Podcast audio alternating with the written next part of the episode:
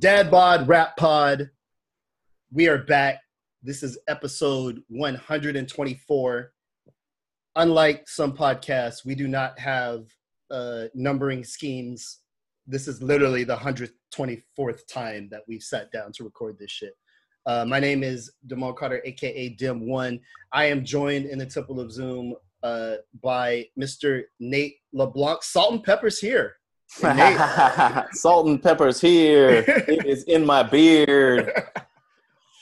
How's it going? Uh, oh, you know, it's okay. Thanks for asking. yeah, Monday, bro. It really Recording- is. recording on a Monday. Um, and also with us on the line, broadcasting live from the depths of Santa Clara, we have Mr. David Ma. How's it going? Hey guys, good to be here. Second day of summer, uh, millionth day of pandemic. So Pretty much. I've lost That's count. right. Episode Germ- 124. Here we go. 124, baby. We have a dope interview um, lined up for you guys in just a little bit with Jake One, who is a super cool cat. You guys are gonna really enjoy this interview. Um, also, we have uh, a guest that's gonna be joining us at any minute. This is gonna be like some uh, Three's Company shit where people just fall through like all the time, like every five minutes. Pop in. Yeah, yeah. That's so we funny. I hadn't thought of it like that. we're gonna have uh, Mr. Furley's gonna pop in, uh, do a little interview with us. Uh, no, we'll have uh, Gary Suarez, uh, freelance writer, music journalist, is gonna join us to kind of chop it up about um, all the current events going on in the world of hip hop. But we are here right now, like David said, the second day of summer.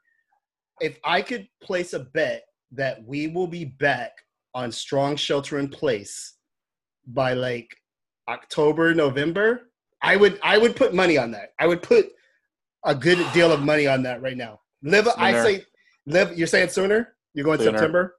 We we're just pretending it's over. Right? Yeah. we were just talking about Nothing changed. Yeah, If Yeah. anything, it's gotten a little bit worse. That's Yeah. what I'm saying. Because That's what's people are out. changed. The only reason it was down is we were inside. Right. yeah, yeah. It's it's been very interesting to see um, folks. Yeah, just kind of pick up as if nothing happened. I'm I'm definitely of two minds on it. The expectation that people were going to just stay in their houses forever um, and and not go out and like not everybody can do that. Number one, everybody's living situation is different. Um, but the fact that you thought the bars and the club thing was not going to come back, like Right. more than anything, people want to drink and interact, and like these folks are are willing to to risk on a regular night. They're ready to risk their lives. So if we've ever been to Tres Gringos, so um, so it's not surprising, but I'm like, yeah, enjoy your summer because the fall you gonna be we're gonna be right Right. back. Although this changes nothing for us in this space. Right. I I, was I don't know if you guys saw. I was uh, having a Twitter conversation with someone. It really annoys me that the Zoom episodes, now that we've got it locked, actually sound better than when I'm like live and it, twiddling all these knobs I don't know how to use. oh man. Uh, Just louder, and it actually mixes it in the software, so it's like their their ears are way better than mine. We're leveraging new technology to do what we what we. I do wonder if we're gonna do the interviews this way when we're live again. You know what I mean?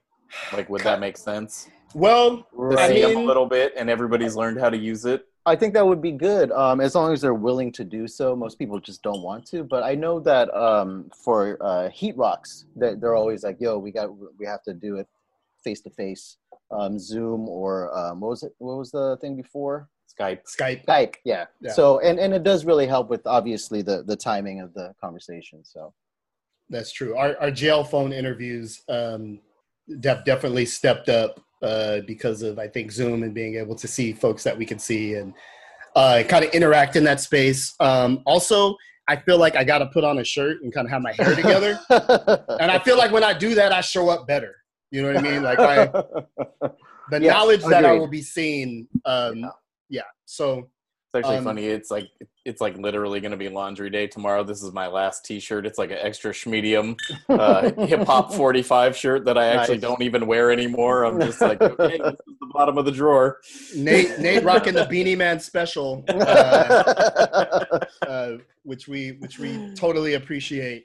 Um, it's been a, an interesting week. Um, while we were while we were recording, um, our episode last week for 123, um, a gentleman by the name of Jermaine something or other uh, recorded a, a song called or recorded released or released a song called Snow on tha Bluff, um, which was apparently um, a taking a shot at uh, a rapper who we all like a whole lot for a, a number of reasons. Noname, uh, and there was a kind of an attendant firestorm on the internet around Right. that, and and kind of you know I saw multiple kind of think pieces about it and things. Um, almost ancient history, except for the fact that I saw today, Noname has come out and said she wish she hadn't replied to that. Right. Her reply about her song was even greater. It, it even lifted it up more. Was like she was like, "Yo, you know, that was that was sort of a um, a gut reaction, and maybe I shouldn't have taken um, the focus away from the movement and stuff." And yeah, it was just like, "Fuck, you won again." Yeah, yeah, super, super, super smart. I, I thought her. Well, she said, I guess her statement was, I, "I let my ego get the best of me." yeah. Um, and I'm like, you're a rapper. We we kind of your ego is supposed to get the best of you. Like that's the yeah. kind of right. whole bit. But she's she's towing this interesting line right now with being a uh, I don't want to an activist kind of celebrity person who's trying Right. to do the right thing in the moment. So Yeah, a leader. a leader, yeah, trying to get out there and lead. Um, on the line, I believe we have uh, our guest for this portion of the episode. Um, I'm going to do an intro and hope that uh, he's actually on the line. Uh, we have on the line in the tip of the Zoom uh, Gary Suarez, who is a freelance hip hop writer. Um, you might have saw his stuff in Forbes. He also has a hip hop newsletter called Cabbages, and be talking a gang of shit on Twitter. I enjoy. I enjoy following his account. How's it going, man? Yo, there he is. How How's are it you, going? man? How's it going, fellas? What's going on? Good. Enjoying Thank you your for joining your us fine dining. Yeah, Yeah. f- fine A dining establishment. You know, the service in here is terrible, but you know, it's just phase two here in New York. So I was Yo, like, he's ca- he's calling us from the Irishman. Like, what's what's happening in there? exactly. Excuse Visual jokes. A little Uh, something. It's really helpful. It's a very, I'm glad that we, we should keep all the conversation very visually focused because I'm I assume this is an all audio podcast. Absolutely. Definitely is, and I just did a five minute bit about the shirt I'm wearing, so it's all, it's all on brand.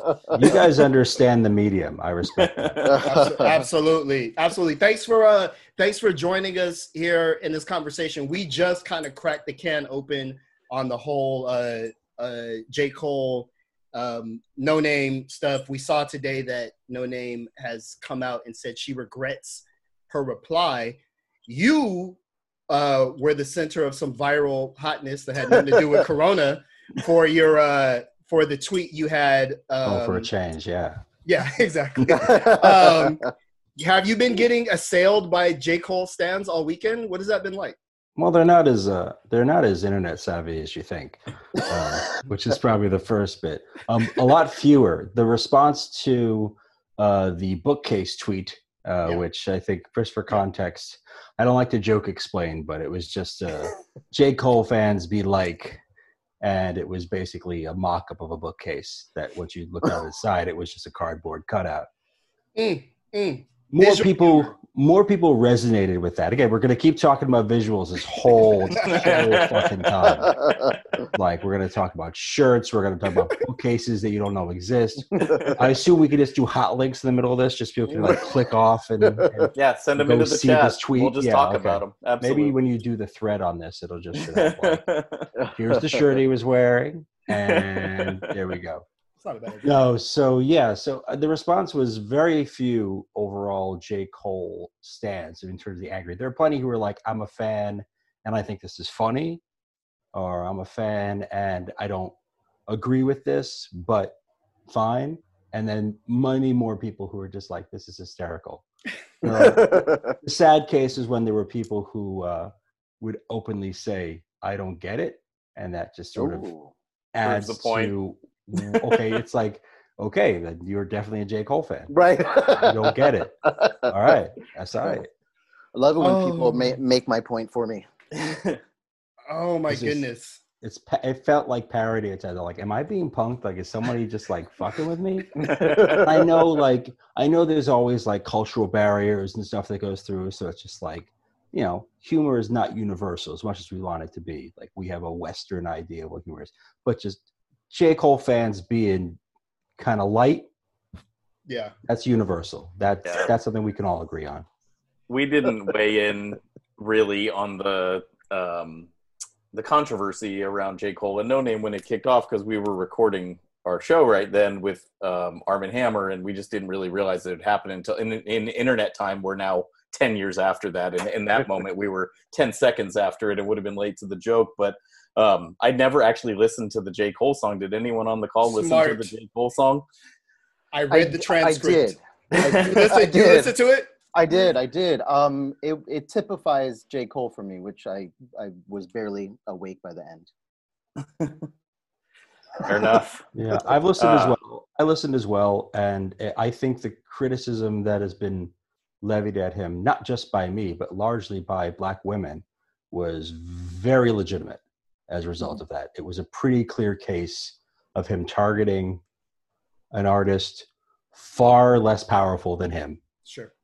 using the most powerful weapon he has, which is his music. Mm-hmm. If he had said something on Twitter, had engaged her on a dialogue on there, I'm not saying I would have loved that because it still feels like what what the fuck is this your place to say anything in this situation? I mean, I but I guess you could make an argument for that. But he chose to approach it the way rap beef works, and so that's part of what infuriated me about it was that he he couched this in the familiar of rap beef. Mm. Mhm. and then did this elaborate gaslighting afterwards less than a day later that like oh well i stand behind everything i said. Maybe i was right. Maybe i was wrong but i love noname. Right, Right. right. it was the, it was the it was such a dick move that i'm sure many of those who who criticized him particularly women and black women clearly saw right through. For Right, right. for for for sure. And it's it's such a weird target at this particular time. Um it kind of takes me back to when jay-z sold kaepernick down the river. And you're just kind of like of all people to to point your attention at and try to be like this person is in the wrong noname stopped rapping to start a book club right. I'm like, J. Cole, if you wanted to get educated, join the book club. Like she Right. gave you a lane to, to get up to speed on these mm-hmm. issues. So it, it was it was interesting. What did you think of Noname's response? I thought her response was brilliant on so many levels. I mean, first, I am I don't want to say I'm a scholar of rap beef, but I am a student of rap beef. Okay. And I have rarely seen the case where somebody goes in such a surgical manner in such a short period of time hmm for such a fire beat. Right. Like, if you're gonna come back at J. Cole, I don't know who produced that J. Cole original. I don't produce who produced that track, and no one's really ever gonna care who who produced that track. right. Right. But Right. everybody knows Madlib produced I know. Noname's response. Madlib, as in Yeah. Yeah. Madlib.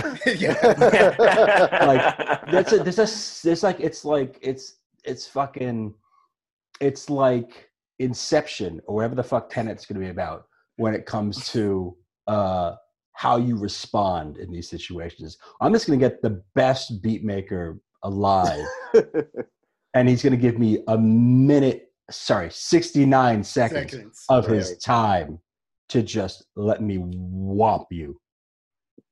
It's beautiful. Yeah, it was. It was. Really loved her response. I mean, loved the track musically too. I kind of. I mean, it was kind of simplistic, but I liked it as a song. She sounded good on it. The beat was It's good actually as well. interesting because she doesn't have that many songs. Like she's got the kind of stuff she did as like Noname Gypsy. She's got a little bit of stuff with Saba and those guys, and then she's Mhm. got Telefone and Room Twenty Five. So she's Yeah, right. like this will this will probably be the the most notoriety that she has had up until this point in her career. Though it is interesting when we've interviewed a lot of older heads, like I remember Prince Paul saying this, and maybe Gift of Gab and a couple of others. When we asked what modern rappers they were into, a lot of them said Noname. Mm-hmm. I think Telefone in particular really resonated with people. So I wonder if this is like actually really good for her. It's kind of a long way around for me to say that, but like it's not. She's not just an activist, though she is a leader in that space. She's a fucking rapper, and she rapped her ass off. So it's pretty interesting um, the way this is kind of going for her. I would say it's going great for her. I mean, I would count. I would counter, and that while I think it's it for her reputation. I mean, her people who've come to her defense and those who have kind of come out and spoken uh, favorably of her include some folks who you definitely want to have in your corner. Mm-hmm. But like, look at how she's presenting this publicly. She retracted essentially the song or expressed that she felt bad about it, that she felt that she had been a distraction in the situation. And ultimately, she's apologized for having done so. So while I've see I've heard that argument about how this could be good for her in the long run and be, you know, has be a, a, a quite momentous part occasion in her career, which I hope lasts a very long time. Um, it also seems to be a particularly hard time for her. This isn't just like you know when you know Meek Mill went after Drake and got washed thoroughly. right, right. No, it's just like she's clearly devastated that the work she's been trying to do and the consensus she's been trying to build online with like-minded people to bring in may not necessarily be in her corner. And whether that's Mm. true or not, that's how she Mm. feels. And I think that's a Mm. product of Cole's ridiculous effort of one attacking her in an unprovoked way, then gaslighting her about the whole thing, and then his fan base saying, "Well, it wasn't beef to begin with." So Right. why is it not beef? Why does that mean that that's that what she did was not a diss track? That his wasn't a diss track and hers wasn't a diss track. They have that little respect for her as an artist and as a rapper that that's how they feel. So I feel like it it's a moment where he wins in the ugliest of ways. I hope that this leads to good things for her, but I can't in this moment see it that way because it seems like she's hurting. And that's not That's right. super interesting and very empathetic of you. I and I. A rare thing for me. I am not guess, known uh, for my yeah. empathy. I didn't catch a lot of the apology stuff today. I just had a super busy day at work, but uh, yeah, super interesting. But um, let's let's talk about cabbages. um, you ha- you have a newsletter um, that I look forward to reading every Sunday, and you have a kind of um, an expansive view of what matters in modern rap. And uh, personally, I knew you for a couple of things, including MWE, which I want to talk about later. But I I kind of thought of you more as like um, an urbano journalist. I didn't know you you were such a hip hop head, so it's been refreshing to like see your take on things, and sometimes it aligns pretty closely with ours. Uh, and like we'll have a guest, and you'll have them on cabbages either the same week or like a week later. So it's been kind of cool in that way too. But just please, like for the benefit of the audience, like tell people why a newsletter, why now, and wh- what's up with it. I mean, so, and I apologize if you hear fireworks going on in the background uh, because uh, this is this is Queens and we got fireworks. I believe it. Same. Mm. okay, so you know, so uh, basically, uh, I've been writing for a, a long time. I've been writing for about twenty years. Not necessarily writing for places that anybody read, but I've been writing for twenty years. Okay. and as a result um, i've i've seen a lot in this industry and i've always done this from the from the perspective of a freelancer i've never been a staff writer anywhere you know i've never worked in any of these horribly toxic environments that we're all hearing about right now Mhm, mhm. I've always been on my own. And so, for better or worse, that's developed certain skill sets in me. And as I watch this industry collapse in on itself, both by kind of vulture capitalism Mhm. that's crushing these these institutions, terrible decision making, like believing about Facebook's uh, pivot to a video uh, approach, which is for some reason they still don't fucking get it. Um, they're still doing it. So I've said to myself late last year, I said, I can't, I can't see a future for this, even as a freelancer, where I can rely on these outlets to maintain and exist and be a viable place for written journalism and criticism. And I've been looking at the newsletter model, uh, and I'd also been looking at the podcast model, and I realized that I hate uh, I hate podcasts.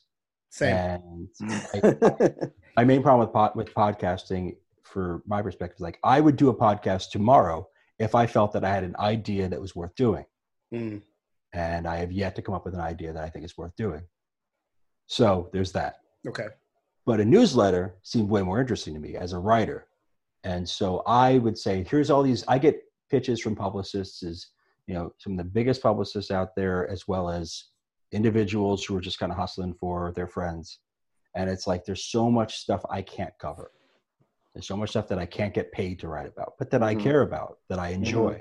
And I've spent a lot of time trying to do it. So that's a long way of getting to a newsletter became a place where I could leverage my social media following and say, hey, you like what I write.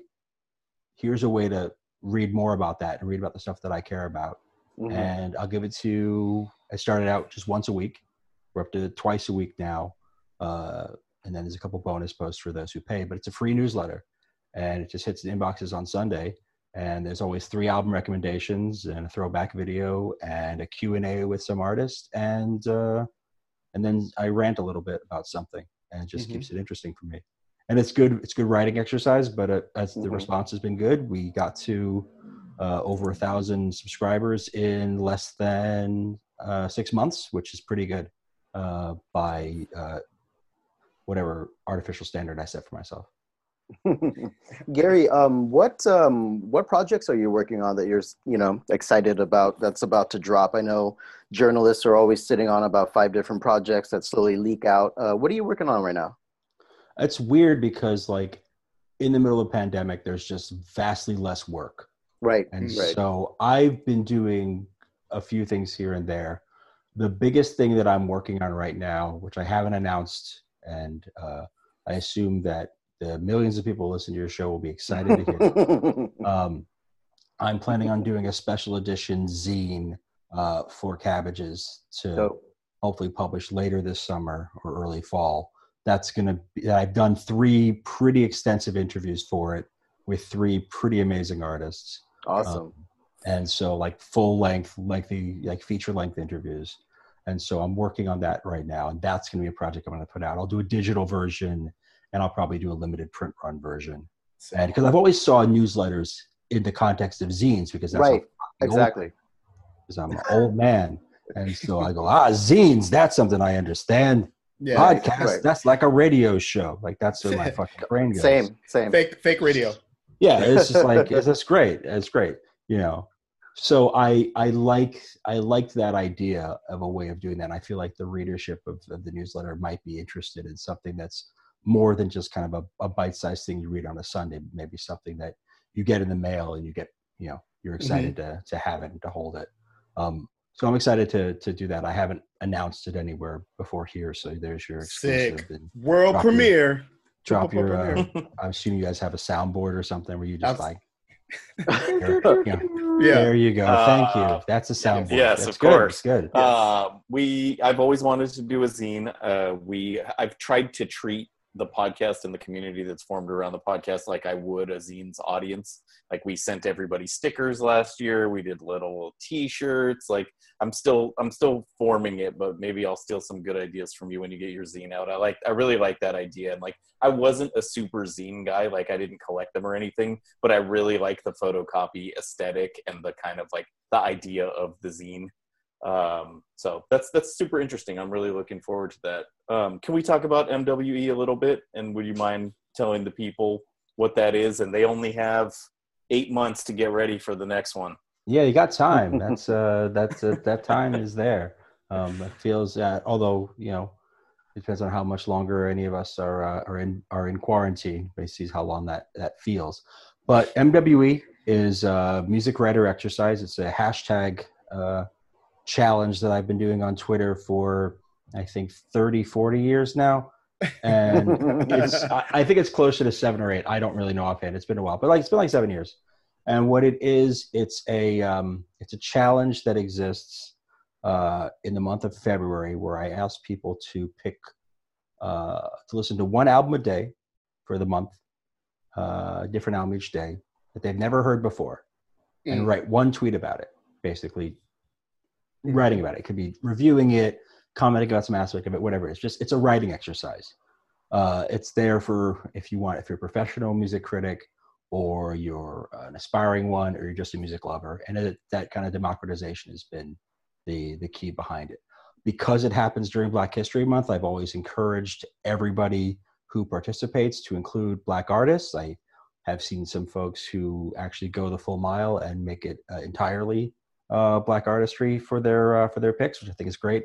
I keep for myself a running list of just what uh, of what I've uh, done, so I know like if I if I look at my list and I say, "Wow, there's no women on this list," then you, you're doing something wrong. You know, wow, Right. I've only included you know uh, male artists, you know, and I'm not using nearly enough female artists, you know, things like that. So I, it's stuff for my personal stuff to keep me in check. But I've let people. I'm not policing what people choose. I'm just trying to get people to write about music, and that and and to engage with it in a different way. And so that's that's Yeah. the key. That's the key. And it's been uh, it's been a, a fun thing to do. It's one of the few positive things I do online, and uh, I think that I think that people really respond to it, and then they get suckered into following me on Twitter when they realize, oh, oh, oh no, no, that's yeah. we didn't sign up for this. It's not like I was just reviewing Tori Amos. I did. I didn't want to know about No Money Bail. No, it's, it's like I'm like I'm gonna tell you about cash bail, motherfucker. I'm gonna tell you about defund the police. It's Oh, like man. I'm I'm not gonna I'm not gonna hide that. And fuck J Cole. I'm gonna say all those things. You're gonna go. I just I just wanted to hear about music. Yeah, yeah. That is. I found it really instructive and it really helped me. I don't want to say get through a block because I still never finish anything, but it was cool to just do the discipline of listening to an album a day, whether I got to the tweet or not. I think I trailed, this was two, two Februarys ago, and I think I trailed off around the 18th. Um, as I'm sure a lot of people do, I just couldn't keep up the pace. But um, the I liked the idea of the thing you've never heard of, and I was like, eh, not that you've never heard of, the thing you've never heard. And I was like, I have all these preconceived notions about these records. I need to actually listen to them. Mhm. I was a record store guy, so I heard a lot of music, but there were there's just little gaps, like kind of like missing tooths in the smile where I wanted to go and like really listen. And so it was cool. It was fun. Um, I, I plan to do it again um, in February. Yeah, I think it's just if you're writing about music in any way, I think it's important to kind of try to identify your blind spots. And Mhm. that exercise for me has been a good one on that front. Like I I've learned so much more about jazz over the years, and that exercise has been one of the avenues for that.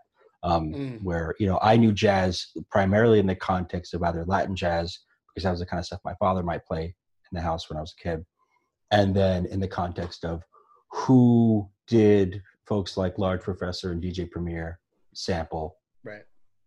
You know, Right. it's like the Queensbridge is you know basically a 20 minute walk from where I live, so it's just like that first Nas album is exactly that. That's my context for jazz Mm. growing up, Mm. and so understanding kind of more about that and how how it, important it is beyond a, a- a chopped up sample or a loop uh, is has been uh, enlightening to me over you know, the past several years. And when you say, okay, I'm going to learn as much as I can about you know post bop, Yeah. you know, I'm going to learn as much as I can about soul jazz. I'm going to learn as much as I can about these different periods or these particular artists. Uh, and I think it just makes you more well-rounded, so that when you hear an artist in maybe your main swim lane, let's say your swim lane is hip hop, and you hear something in that music and they sample something, it makes you a better uh, writer, critic, listener to that. Mm. You know, no, I, I go back to Noname. Like I called Noname's albums, like th- those to me are jazz albums, and I got I got flack for some of that from jazz musicians who were just like, "How is that a jazz album?" Because you know, whenever we're talking praise of a woman in a way that's not conventional, it's just going to lead to somebody puffing out their fucking chest. And it's like I felt like knowing what I knew, it's like there was that aesthetic there. You know, I think if somebody called Illmatic a jazz album, uh, people might be more receptive to that uh, context for and and asking why that's okay and Noname's is not okay is the question that has the very obvious answer. But again, it's about context, and I think the more you know about music, the more you understand that. Dope. That's dope. super dope. So, so is your goal then to like just stand on the dead carcass of of hip hop journalism and kind of just democratize the whole thing? Because all the projects you're talking about seem to kind of are be sort of a middle finger to the hip hop journalism industrial complex. Like, do it yourself, everybody write. Um, is that is that an ethos for you? Or is that just something that's just how you're wired? I'm I'm pro writer, and I think that's probably the easiest way to, to put it. it Okay. Probably the least offensive way to put it is I'm pro writer. Is I think that there are some hugely talented people out there, and then there are a whole bunch of folks who never get the opportunity to do any real good work because they get no mentoring Mhm. and they get no support. And as we hear more and more about what's going on at Complex, what's going on at Pitchfork, what's going on in all these places, it's like no wonder we're not getting yeah. Right. name recognition hip hop journalists anymore. Mhm. Like Yeah. we're getting personalities, you know. Right. It's great that Joe Budden was able to pivot it to something that wasn't hip hop. It's great that he found another avenue for himself because he's the weakest in Slaughterhouse. So it's important. it's important to find something else that you're good at. It's like I don't think I, I don't think I would be a very I like I've been in I've done music before. I don't think I'm a particularly good musician in context. Mm-hmm. I think I'm a much better writer. Sure. So, you know, I think in any band that I've ever been in, I've been the weakest link in those bands. That's fine. So my feeling is the industry is failing. Yeah. These legacy media outlets, as well as things that are more recent, are showing their true colors or otherwise being bought and picked over by these vultures. And at the end of the day, I think that there is enough talent out there who can take what they've learned so far and find a new avenue that those who really care about the writing aspect of this and not in the maybe I might meet Drake someday aspect of this Right. uh, deserve that opportunity. And I think that democratizing tools like Substack, which is what I use for my newsletter, they don't pay me, so don't worry about that. Um, it's not an endorsement in that respect. But like these sorts of democratizing tools, what, what podcasting offers, uh, what uh, MailChimp or Substack or any of these other platforms have for newsletters, I think that it gives an avenue uh, for folks to grow themselves beyond the conventional because I don't necessarily know whether Complex is going to be here 10 years from now. I don't necessarily know if Mhm. Vice is going to look anything like what Vice is, you know, 10 years from now. And I think that the reality uh, of, of the writing life is, is that we need to start exploring avenues that don't involve corporate ownership Mm. and we may find that it creates great writers you know there are some folks who i think are doing exceptional work in the system and uh, those are folks who i'm happy to to boost you know you know i think somebody like craig jenkins uh, at Yeah. vulture is doing an extraordinary job and i'm not just saying that because he drinks me under the table sometimes you know. I think there are some amazing people. Taylor crumpton is fantastic. There are some genuinely fantastic people out there and there are also some folks who deserve the chance to to grow. So they're not going to do that by getting staff jobs or internships at companies that are generally going to favor white supremacy at the end of the day. Mm. Yep. not for hip-hop. I mean i'm sure it works for country sure it works for rock and roll but it doesn't work for hip-hop Yeah. Right. Yeah.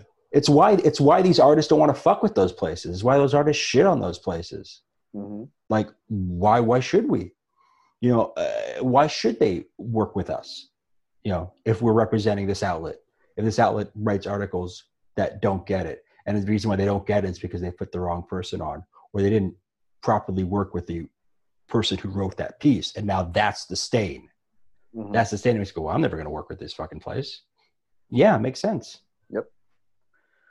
Yep. True, true. Man, um, very, very insightful uh, stuff. What is pivoting a little bit here? What Mhm. are some of the newer records that um, that you are really hyped about? We had uh, Armand Hammer on last week. We're all super big on Shrines. Love to get your opinion on that record. And like, what other what other new things are are clicking for you? I mean shrines is amazing can one of them be the Koreatown oddity so I can have someone to talk about it with? Oh, good, because that was what I was going to say, actually. Um, yeah, uh, the Koreatown Oddity record, a little Dominique's Nosebleed. I've been a Koreatown Oddity fan for a real long time, and back when he was working with Ras G, rest in peace, uh, on the Five Chuckles project. The Five Chuckles project. If you haven't heard Five Chuckles, like after you listen to the Little Dominique's Nosebleed, which is one of the best albums I've heard all year, Go back to that because that album is brilliant. It's Ras G on the beats, Koreatown Oddity on vocals, and it's just like it is a trip. It's like I went back to it the other day because I remembered how much I enjoyed uh, that, that project, and it was like songs about doing acid at Disneyland and tracks about an amazing one of the best tracks about getting pulled over or stopped by the cops for smoking weed in public and it's just like a it's like the narrative of that. And it's fucking like it's it's this like because koreatown oddity is also a comedian. He's also a, a stand-up. And Oh, so he okay. applies he applies a sense of humor to it but he has you know i think he's in his mid 30s or something and he has a clear understanding of hip-hop history as well. Mm. it's a brilliant album. It's worthy of of roll of, of stone's throw's best catalog works. It will rank if i do a ranking this year of best albums which i sometimes do i usually just uh, reserve all that for the outlets that pay me for that sort of schlocky uh, content because it's popular so it's good right. I, it's going to be high on my Every list. time we gonna be high call anything the best, it gets higher ratings than if we try to have a nuanced conversation.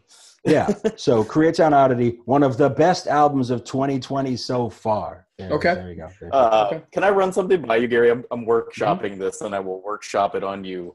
It's kind of like a Quasimoto album, but it, that's a cartoon, and it's remade with like in live action. Like it has that similar like sense of forward motion. Like he goes and gets into adventures and says funny things about it, and then he kind of moves away. Does that resonate with you at all? I just keep thinking about when they tried to make that Major Lazer cartoon, which is just one of the most garbage things I've ever seen in my life. And I love the guys from Major Lazer. Like I think Walshy Fire is a gifted and underrated artist because unfortunately he has to stand next to Diplo all the time. But he is he is brilliant, and I that Major Lazer cartoon was hot garbage. Okay, I don't disagree with that. Um, yeah, I'm really. So you have to tread lightly. You have to tread lightly. I gotcha. I gotcha. Um, I, I hadn't really listened to him at all, and I did not. I did not understand what his deal is. I just put it on this weekend because I wanted to investigate, um, and I was blown away, like uh, by a lot of the things you said, where how reference dense it is, and that's a thing that really resonates with me as a listener. If I feel like I'm getting it, and I'm like, oh, he has a track on there where it's about basically growing up in the early to mid 80s about like watching teenage mutant ninja turtles and like things we used to eat and like clothing brands and like stuff. I was just like holy shit this guy grew up exactly like i did. Like i could not be identifying with a track more than this. So yeah it's a, it's a really dope album. I'm glad you ended up bringing that up totally organically and not because i Not because, and let me actually, I want to throw something else, another thing in there that I think will be is less known, um, but I highly recommend it, especially for folks who are uh, fans of MF Doom, uh, and that's uh, Blue B L O O and Spanish Ran put out an album called MF Blue, which is a, a salute to uh, the vaudeville villain himself. It's uh, it's Spanish Ran is one of the best producers out there right now that most people don't know. Okay. His style is very New York, very real, and Blue is a terrific artist. He's a terrific rapper to be working with him on this project. Together, they made one of the best projects, tapes, I don't know what you call these things anymore, of the year. I think it's a brilliant project, and I've used my platform with Cabbages to try to push push it and that people be aware of it. But uh, anybody listening to this who wants to hear a hip hop album that none of these corporate hip hop media outlets are ever going to write about, uh, it's that one. And I think that the sooner that folks get onto Spanish Ran as a producer and understand what he's doing, because he's putting out so many projects. As soon as they get into that, they're going to understand, like, okay, this is like, remember when everyone figured out about what Griselda was? And I was like, oh, Griselda's good. Yeah, Griselda have been good. You know, it's like they're going to be like that with Spanish Ran. And if they don't, that's going to be a real tragedy. So that's awesome we got we got some homework to do i think that's new for all of us so that's Yeah. dope Get your pens out. Awesome. All right. So cabbages every every Sunday. Is that when? Every, every Sunday, I do a, a, links roundup on Thursdays of my uh, what I think is the best uh, hip hop articles that came out during the week from other writers, and then okay. Sunday is all me and my big fat mouth. All right. So if if folks want to get on your mailing list, how do they do that? Uh, easy. So it's uh, it's uh, they go to they can either go to my Twitter, and it's it's always there pretty prominently. My Twitter is no yoko no n o y o k o n o, mm-hmm. or they can take that at n o y o k o n o no yoko no dot substack dot com is how to get there directly. But I'm always pushing it, so if you okay. get to my Twitter, you're you're going to see it within a matter of minutes. Okay, awesome. so it's not no Yoko Ono. No, you see that would require another O. Ah, I always read it like that. Okay, yeah. this is why you have to actually talk to people. Yeah, this is, this is this is why I feel like it's a public. Service. No, Yoko, no. I've been it's like not. just like the sonance of that has been wrong in my head now for years. Okay, good to know. Yeah. See, this is what we get to the bottom of on Dad Bod Rap Pod.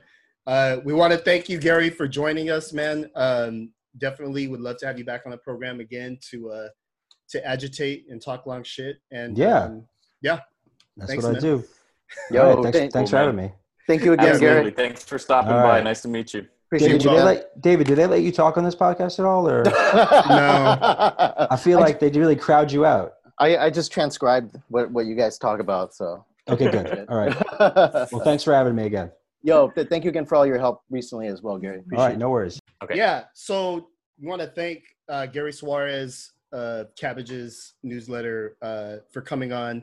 Wonderfully acerbic. Um, I like when you talk to somebody and then they match their Twitter persona. Totally, totally. It was good to get him on. It's it's very much like to your point, very much Twitter persona, and you know, it's good to have somebody on here to shoot the shit with us who's mad honest and mad real. And uh, you know, he was talking about his uh, two decades of music journalism, which sort of aligns with mine. I've been doing it for right. about 20 years too, so it's good to talk to another head who's been in the game for so long. Uh, yeah, shout we, out to Gary. We appreciate him coming on. Uh, gave us a couple jewels to uh, to check out for uh, as we look at our, going towards the album of the year stuff.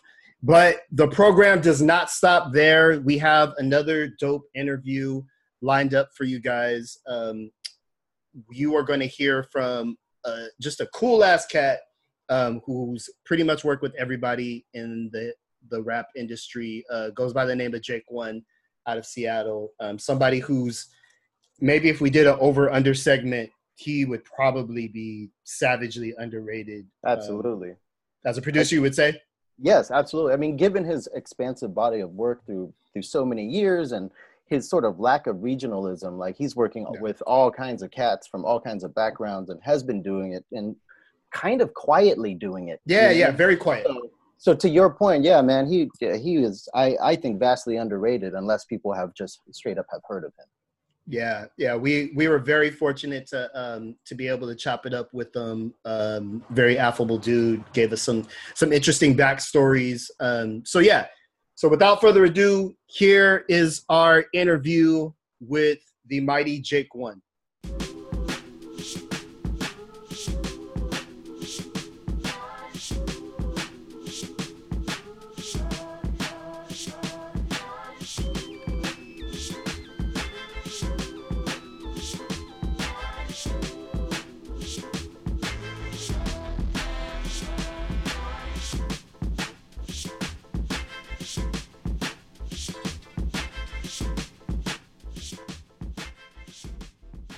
All right. Dad Bod Rap Pod back once again here in the Temple of Zoom, uh, bringing you podcast content throughout the quarantine. Uh, and we're very pleased to have a, a dope guest on the program. We did a little bit of research, and by we, we mean Nate did. Um, and we found out that this person has produced for every living rapper um, that exists right now. We're so, close. so on on the line or in the Zoom, we have Jake One. How's it going, man? It's going pretty good, man. It's nice, nice day out here in Seattle for once. Nice. Yeah, yeah. No, it looks uh, it looks pretty deluxe. As a uh, all my family, I have a lot of family in Seattle, and there's like two and a half months where the shit is the most beautiful place known to man. It it tricks people when they come out here at this time. 'cause They think it's gonna be nice during the winter, and nah. like, nah. I went yeah, to winter we, once. we live for this right now. This is why I endure the fucking rain. So Right on, man. Well, thanks for taking some time out of a beautiful Pacific Northwest day to uh to rap with us. So we again we are kind of going through your your producer credit kind of discography.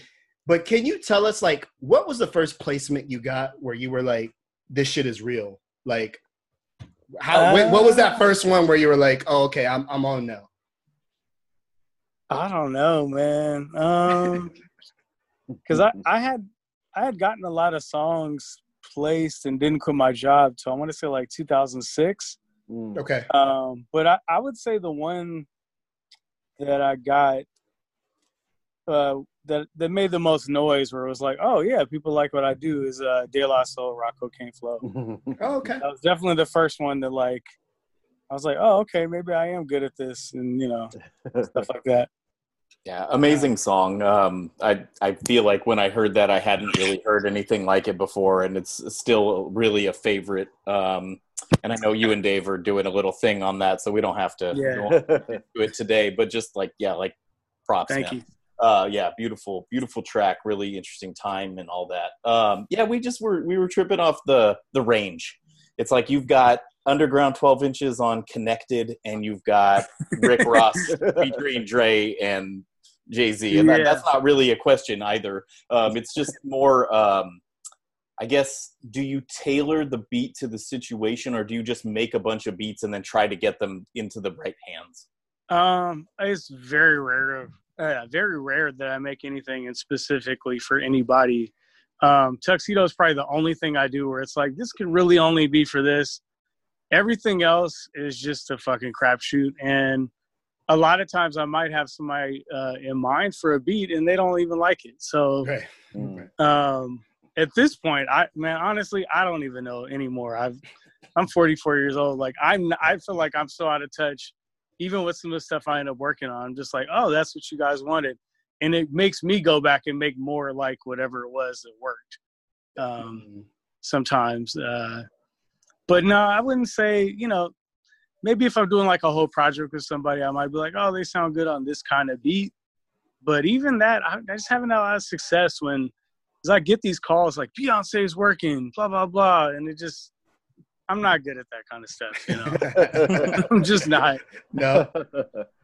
well, hey Jake, I wanted to um, just uh, uh, sort of circle back. Um, obviously, you're from Seattle, and but you know, you're not one of those dudes who hyper like claim their location, right?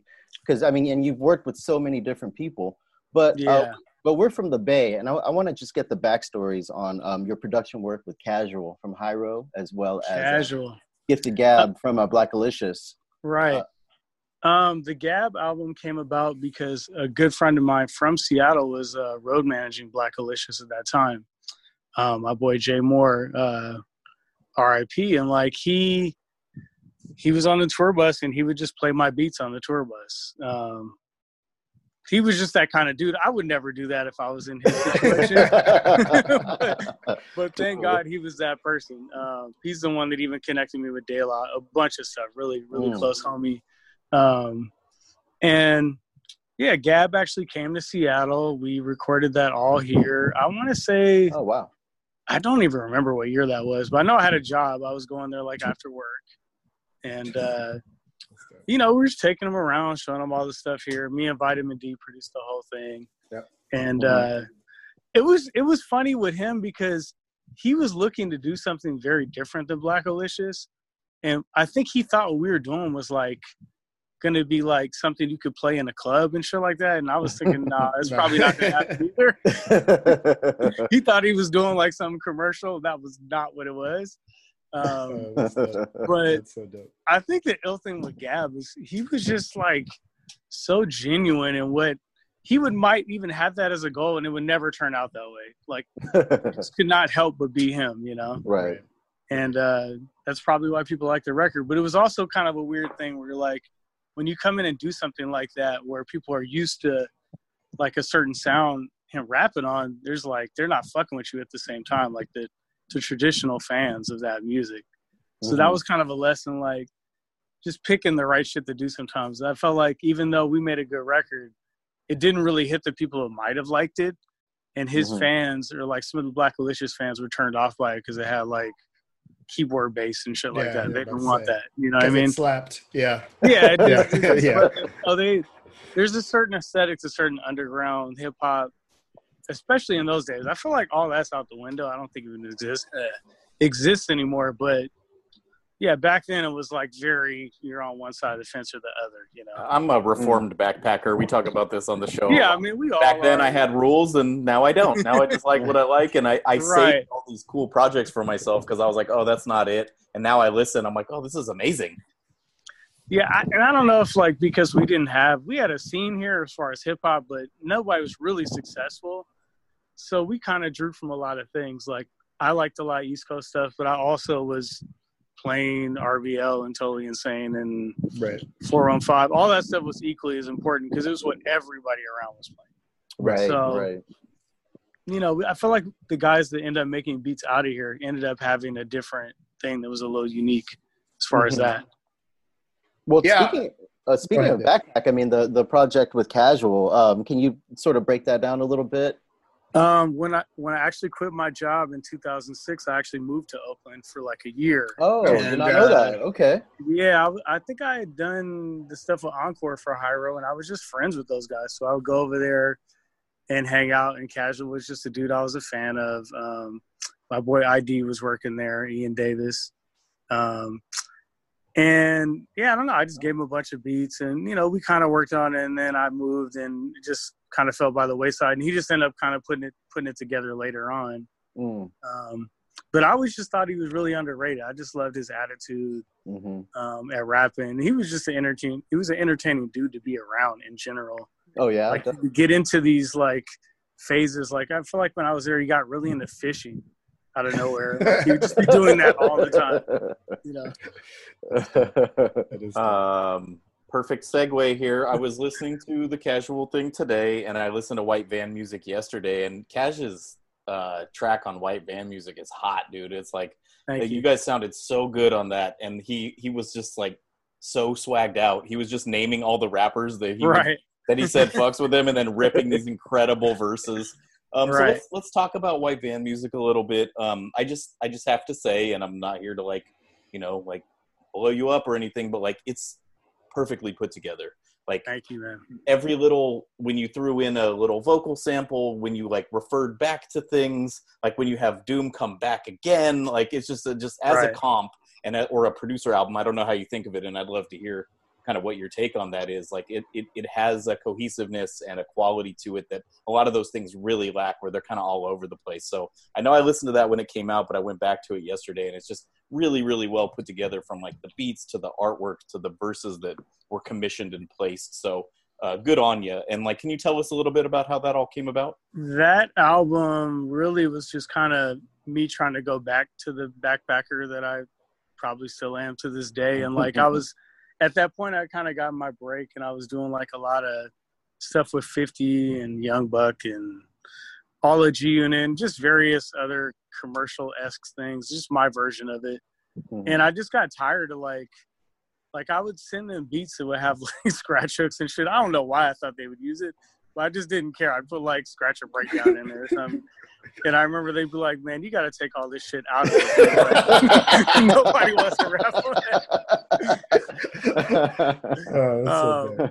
So it was just kind of. I just wanted to do something for myself, you know, because that other stuff was like my first time trying to navigate making a living doing this, and even when I would try to do something, I felt like where I was selling out, it never really turned out that way. I just, you know, it didn't quite work out that way. But the album was like a lot of songs I did for people for their albums that they didn't use for whatever reason. Mm. And then once I had kind of a good group of songs, I started getting people that I was friends with, and uh, yeah, I mean, I just did it with no limitations, and I and I I really did want to put like people wouldn't, you know, make sense on Rhymesayers. I just thought that was really funny to put like, Young Buck on a Rhymesayers or whoever else I had on there Right. at the time that didn't make any sense um, of what people's you know idea of what that Right. was supposed to be.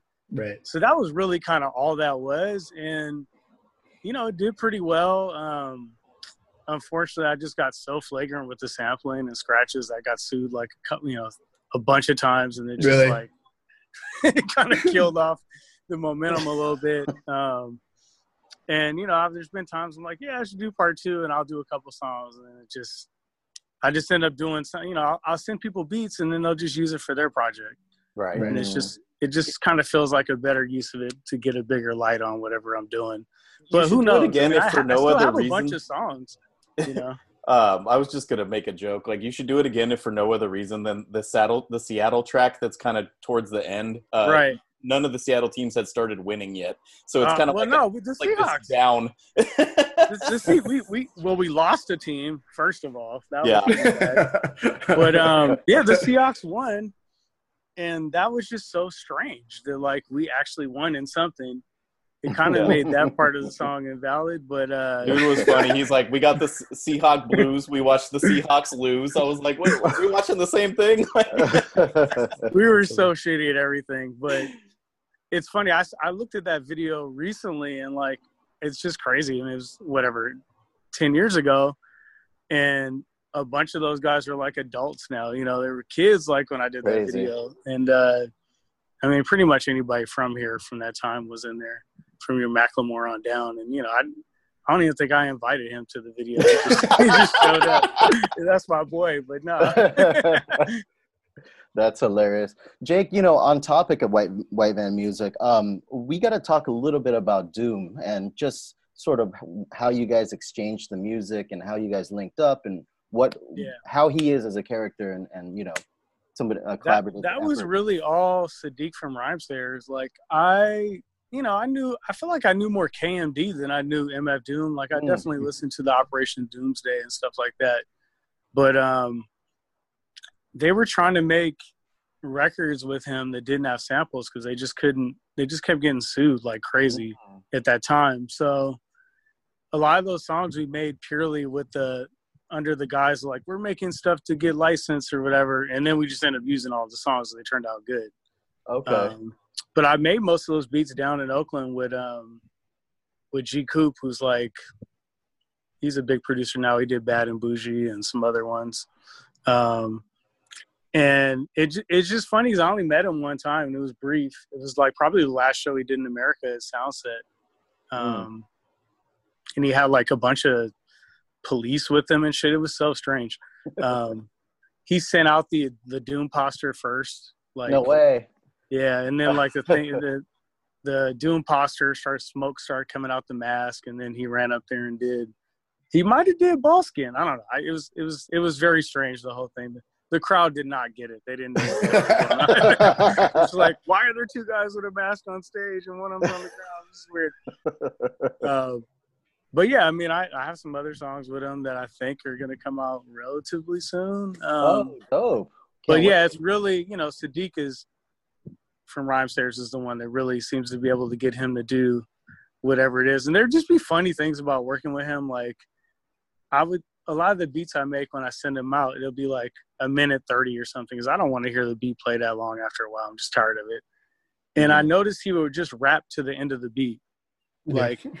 So then I was like, maybe if I send him like something that's three minutes, he's gonna keep rapping, and he totally did. So there was like a three verse one, and yeah, I learned my lesson. Like every time I send him a beat, I send it really long, just to I'm about to say, yeah, more action out of him. That's dope, man. Super dope. So, is there a? Um, we asked. I'm asking this because we've had um, really a couple artists from Seattle um, on. Is do you feel like there's a, a a sound or a vibe from the artists that that are coming out of Seattle? Um, I don't know, man, because I think it's so all over the board. Um, I always identify with the sound of the stuff in the '90s when I was a kid, and it was really underground stuff. Um, there was this group called Tribal that was really dope. That it was definitely the guys I was with at that era that I was hanging out with, um, and I like their stuff the best. It's definitely like some some somber, kind of sad, earthy shit. I guess I don't know.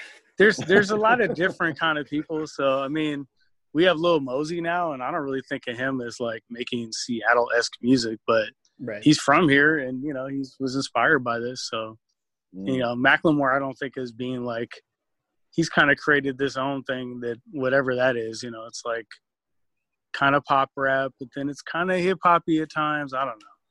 Where is Macklemore? Uh, he's, looked- he, he looked back like he was- close to me. he was like, he's actually He's right over here. the hill. Actually, he lives like maybe a mile away from me. No way. Oh, that's Yeah. yeah, I see him. I see him around a lot still. Um, can I ask you kind of a weird question? And I've never asked anyone this before, but I feel like I can try this out on you. Um, and we'll see how it goes. Uh, do you think there's such a thing as a perfect beat? No, um, Mm. not not from the producer side, because everything I do, I'll listen to it later and I'm like, ah, I could have did that better or whatever. But as a fan, yeah, there's a bunch of them to me. Right. Um, no, that's why I wanted to get into it because I was like, eh, I was I had doing this whole thing yesterday. Like, it's like baking. Like, you could put the just the right amount of baking powder and the just the right amount of flour, and like, yeah, your croissant will be perfect. But if you leave it in the oven for five minutes too long, you've ruined the mathematical perfection Right. of it, and you you've taken it into this realm of like it has to be philosophically perfect.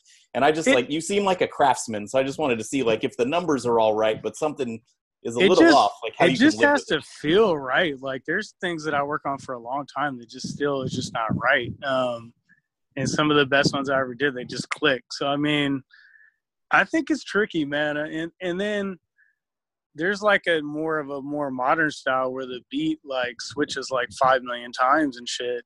Yeah. And maybe I might like just one of those beats out of the five. So I only get it for 40 seconds, whereas before, if I'm listening to Gang Starr, I'm getting the same two bars for three minutes, you know? Right. Right. Um, Just say Madlib. well,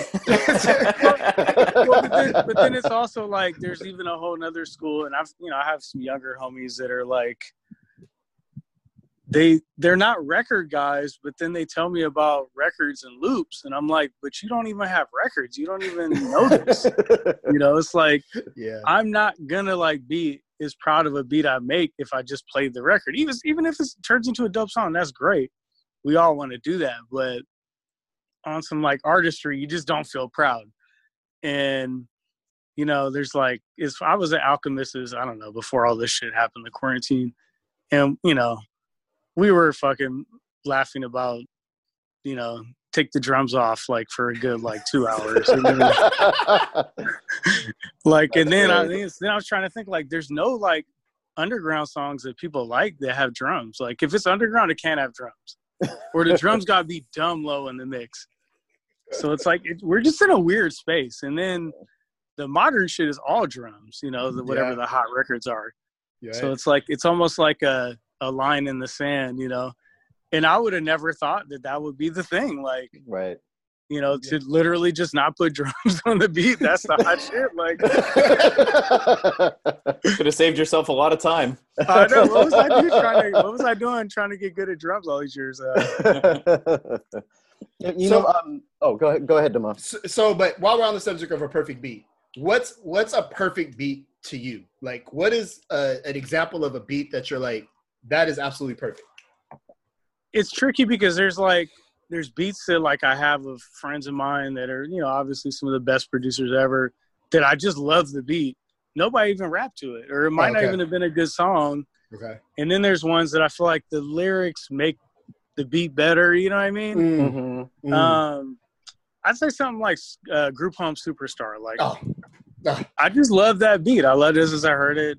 Yeah. It never gets Yeah. tired to me. It's just perfect. It's like it's probably two instruments. Was it just the the break and the sample, and that's it?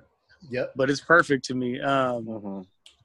and you know, people like to criticize the group home for That was my next question. I do don't the group home add or detract from that song? I think they add to it. I think Okay. the, I think just the, I'm not gonna say how bad they are, but just the. Nobody else would say some of that shit but Sure. them. Yeah. and maybe it's just because I love that album so much. I'm just look past all that.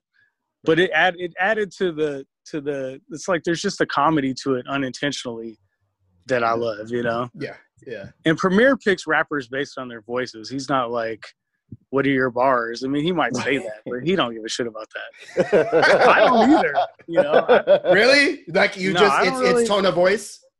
Yeah, it's all tone and voice and flow. and then you know, if people got good lyrics, that's great too, obviously. hmm But that's first and foremost. Like I never could really get into guys that had a weird voice or um, their rhythm was fucked up. That was never really the guys I was into. That's so dope. That's You know, uh, we, we were going through your long list of people you've collaborated with, and pr- pretty much we are joking that you've worked with everybody. Um, but like, but who haven't you worked with that you would love to just, you know, lace a beat for? Um, I mean, there's some I've done stuff where it just hasn't come out. Oh, Um, really? Like I did one for Eminem that didn't come out. I did one. Wow. I've done multiple for Kendrick that haven't come out. It Just hasn't been the right thing. Um, who's the one I really want to work with at this point? Um, Kanye is another one. I did songs for him. They just haven't been used yet. Wow. Um, man, I mean, not a rapper, but I just want Charlie Wilson on the next Tuxedo album. That's all Uh, I've been trying to speak uh, into existence.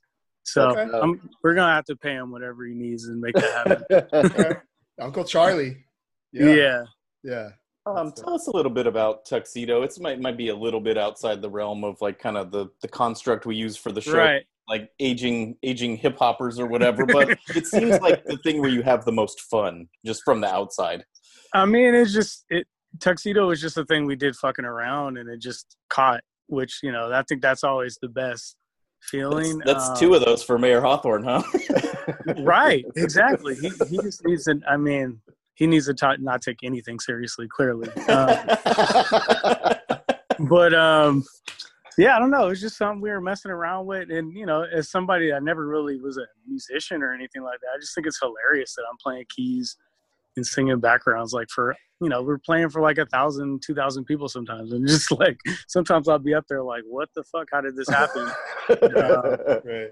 and there's people that only love that and don't even know about my hip hop side, and then vice versa, you know. So, Right. I mean, I've had like some big rappers be like, "Man, what's this the wedding band thing you doing? Like, this just seems like it's popping." That's hilarious. so, you know, it's uh, it's been cool, man. I don't know. I think just doing something without expectations just kind of brought that back home for me. Like, just do the shit you love and let the rest of it figure itself out. Right, right. Um, can you talk a little bit um, about the connection with Dre's production team and sort of how that came about? Um, I read a little bit about it, but I, you know, not too much info exists. So can you just shed a Right.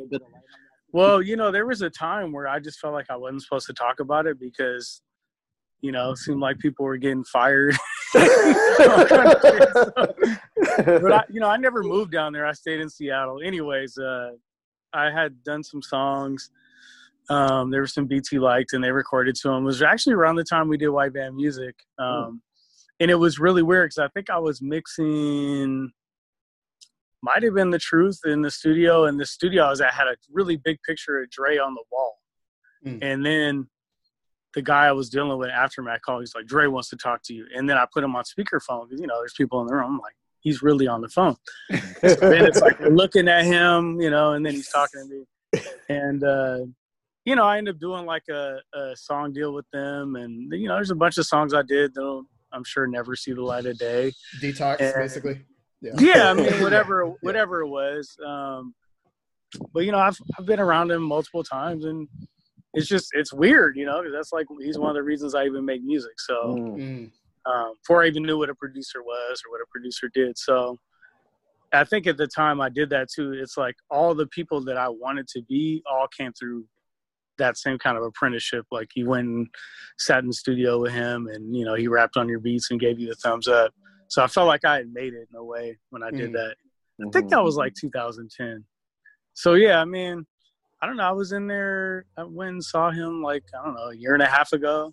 Heard what he was working on, played some beats, and, and left. That's how I like to do it. I don't really want to be the guy hanging out all day. I feel like it's better if I just pop in and out. You know, be a little more elusive. Yeah, yeah, So- Let's. But I mean, it's it's just you know, it's it's still a trip, and I've made a lot of friends from the other guys that are working there. Like DJ Khalil is like one of my really good friends, um, and he was really at that time doing all the shit. Um, he did so many amazing records that never came out. It's like it makes me mad because I want to hear him again. You know. Yeah, yeah. I don't get how you guys live with that. Like, you, Right. you get to peek behind the curtain, then you just have to know this thing exists, like for the rest of your life. And with him, it probably I I literally will never come out. this- I think I recorded one of the songs on like a flip phone or something.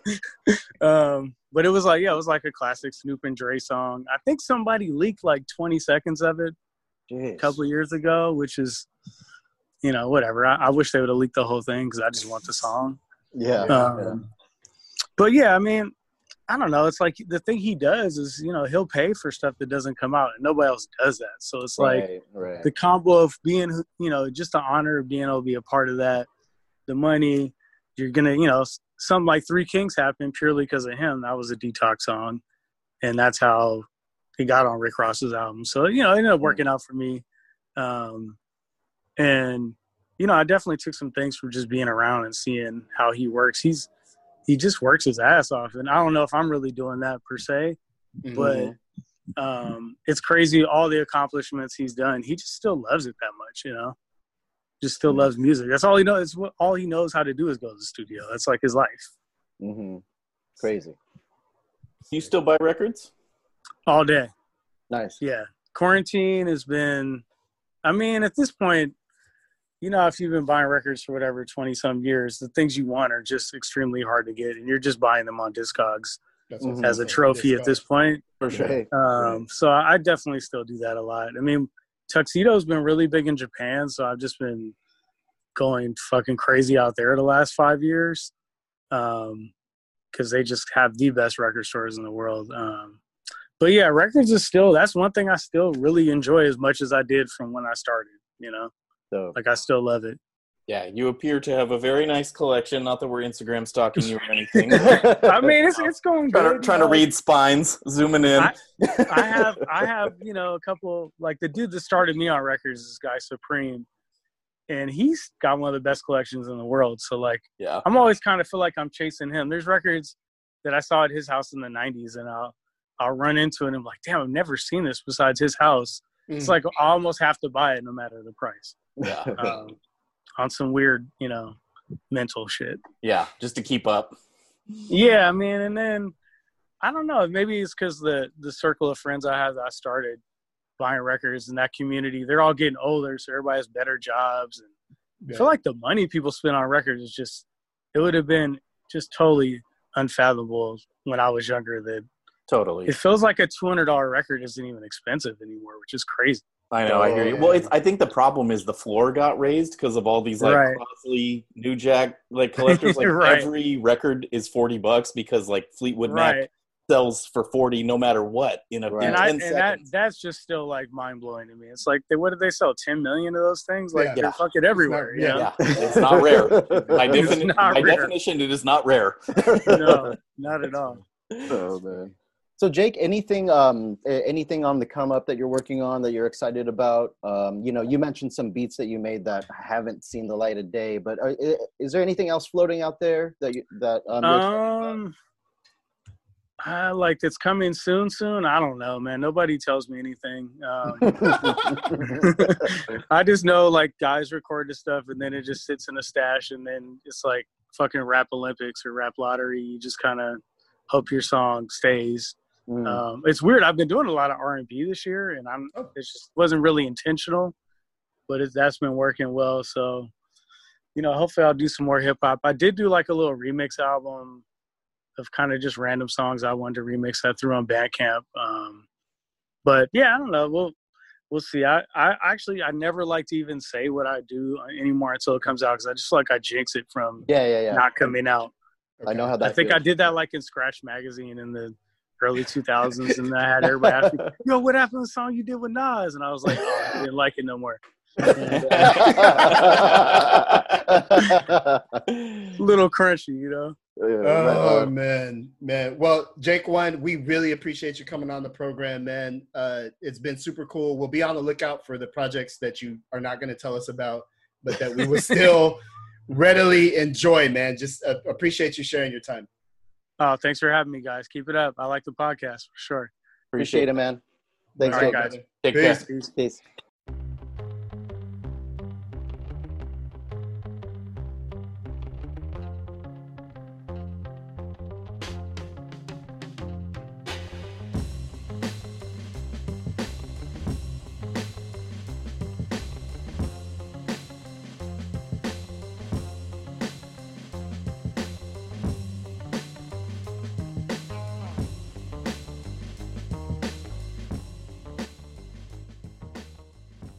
Dad Bod Rap Pod. That was our interview with Jake One. Cool ass cat. I kind of Oh, felt cool. like we were just having beers. Like One hundred percent. yeah. I I I can sort of see why all these rap dudes just want to kick it with him and Yeah. you know listen to his beats. I mean, he's just so affable and cool, and is never that dude who tries too hard. You know what I mean? But yet has like a tremendous fucking resume. So it was really good to have him on, and he just felt like one of us. You know, just cracking jokes. But also, dude worked with like Dr. Dre and you know, mm-hmm. like Mhm. Doom, MF Doom, and yeah, man, it was really cool. Yeah, we we appreciate him coming on the program. Um, another dope interview. My challenge for us as a crew, and maybe it's just my challenge, but we should have in our at the ready an elevator pitch of the people we have interviewed on this program. I was fortunate enough to stop by um, a hip hop, a rap workshop hosted by Ad2 and, and Def C, who hopefully we'll have on the program soon, uh, where they listen and critique, you know, up and coming rappers. Hmm. And Def C lined me up like, oh man, this this podcast is so amazing. Like they've done all these great interviews. Why don't you tell them about it, Demone? And I was like, uh, but we do the Armand Hammer, and uh, for some reason, all I can ever think of is Del. Like that's immediately where my mind goes. But everybody under thirty is like, who the who the fuck is that? oh, totally, yeah, totally. Yeah, so uh, I I resolved after that call to be like, yo, I I really gotta take some time. We've done 124, you know, episodes, 100 plus interviews. I I should know some of these people's names by now, Dude, it's and they and they've been good. for the yeah. most part they've been really good interviews, and uh, it's just, uh, I mean, we have. s- It's an embarrassment of riches. We have such a good list now that I'm like, oh yeah, we talked to Easy Mo Bee and Roxanne Shante like a Yeah. 100 episodes ago. You know, Literally 100 episodes ago. Um, good, good problem to have. Yes, yes. So uh, let me encourage y'all to go back and uh, check out some of our early episodes. I know we've we've picked up uh, some new fans over the past season or so. I would definitely encourage you to go and check us out. Um, I think we were still funny. I think we're still we're figuring it out, but I think we're still we were lightweight funny in the early episodes. Um, Totally, it's hard Yeah. to be funny in the t- in these circumstances, but um, you you guys always make me laugh, so thank you for that. yeah. Um, and shout out to to Gary Suarez for uh, defending your honor by the fact we don't let you by the fact we don't let you talk. Oh, man, Um, yeah. that's so- hilarious. Even Gary can see. You know what I'm saying? Yeah. Holding back Dave's talent. Oh. Um, just kidding, just kidding, guys. Dad Bod Rap Pod. You can check us out on all the places that you typically stream things. We are on Google Play. We're on Spotify. We are on SoundCloud. If you would like to help us not be broke forever, check us out on kiki.co.uk, our UK syndication partner. We are also a part of the Pantheon Podcast Network, 50 plus music related podcasts. Um, and we're one of a couple hip hop shows on there. Glad to be rocking with them. Um, you should check us out. I guess by the time this airs, we will have already done the questions, uh, the questions um, hip hop trivia IG thing. So um, hopefully, if you follow our Twitter at Dad Bod Rap Pod, uh, you'll see some stuff about uh, what we did on with questions, uh, hip hop questions podcast, IG Live. Nate is gonna wear an extra medium shirt to represent Beenie Man while he does his. Uh, so we will be on there, and um, we're also on IG at at Dad Bod Rap Pod. Perhaps maybe this this collaboration with questions will get us to figure out how to do shit on IG Live. Um, I don't have high hopes for that, but we'll see. Um, so yeah, that has been episode 124. We thank y'all for fucking with us. Per usual, new episode every Thursday. This is the Dad Bod Rap